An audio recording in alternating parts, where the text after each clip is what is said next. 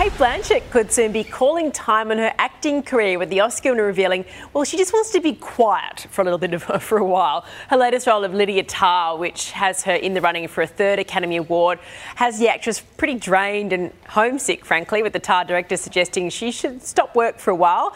She didn't listen and is still currently filming the thriller series Disclaimer, but says she is continually thinking about quitting. She's turned down a couple of roles, not sort of stepping back just yet, but just giving some thought to it.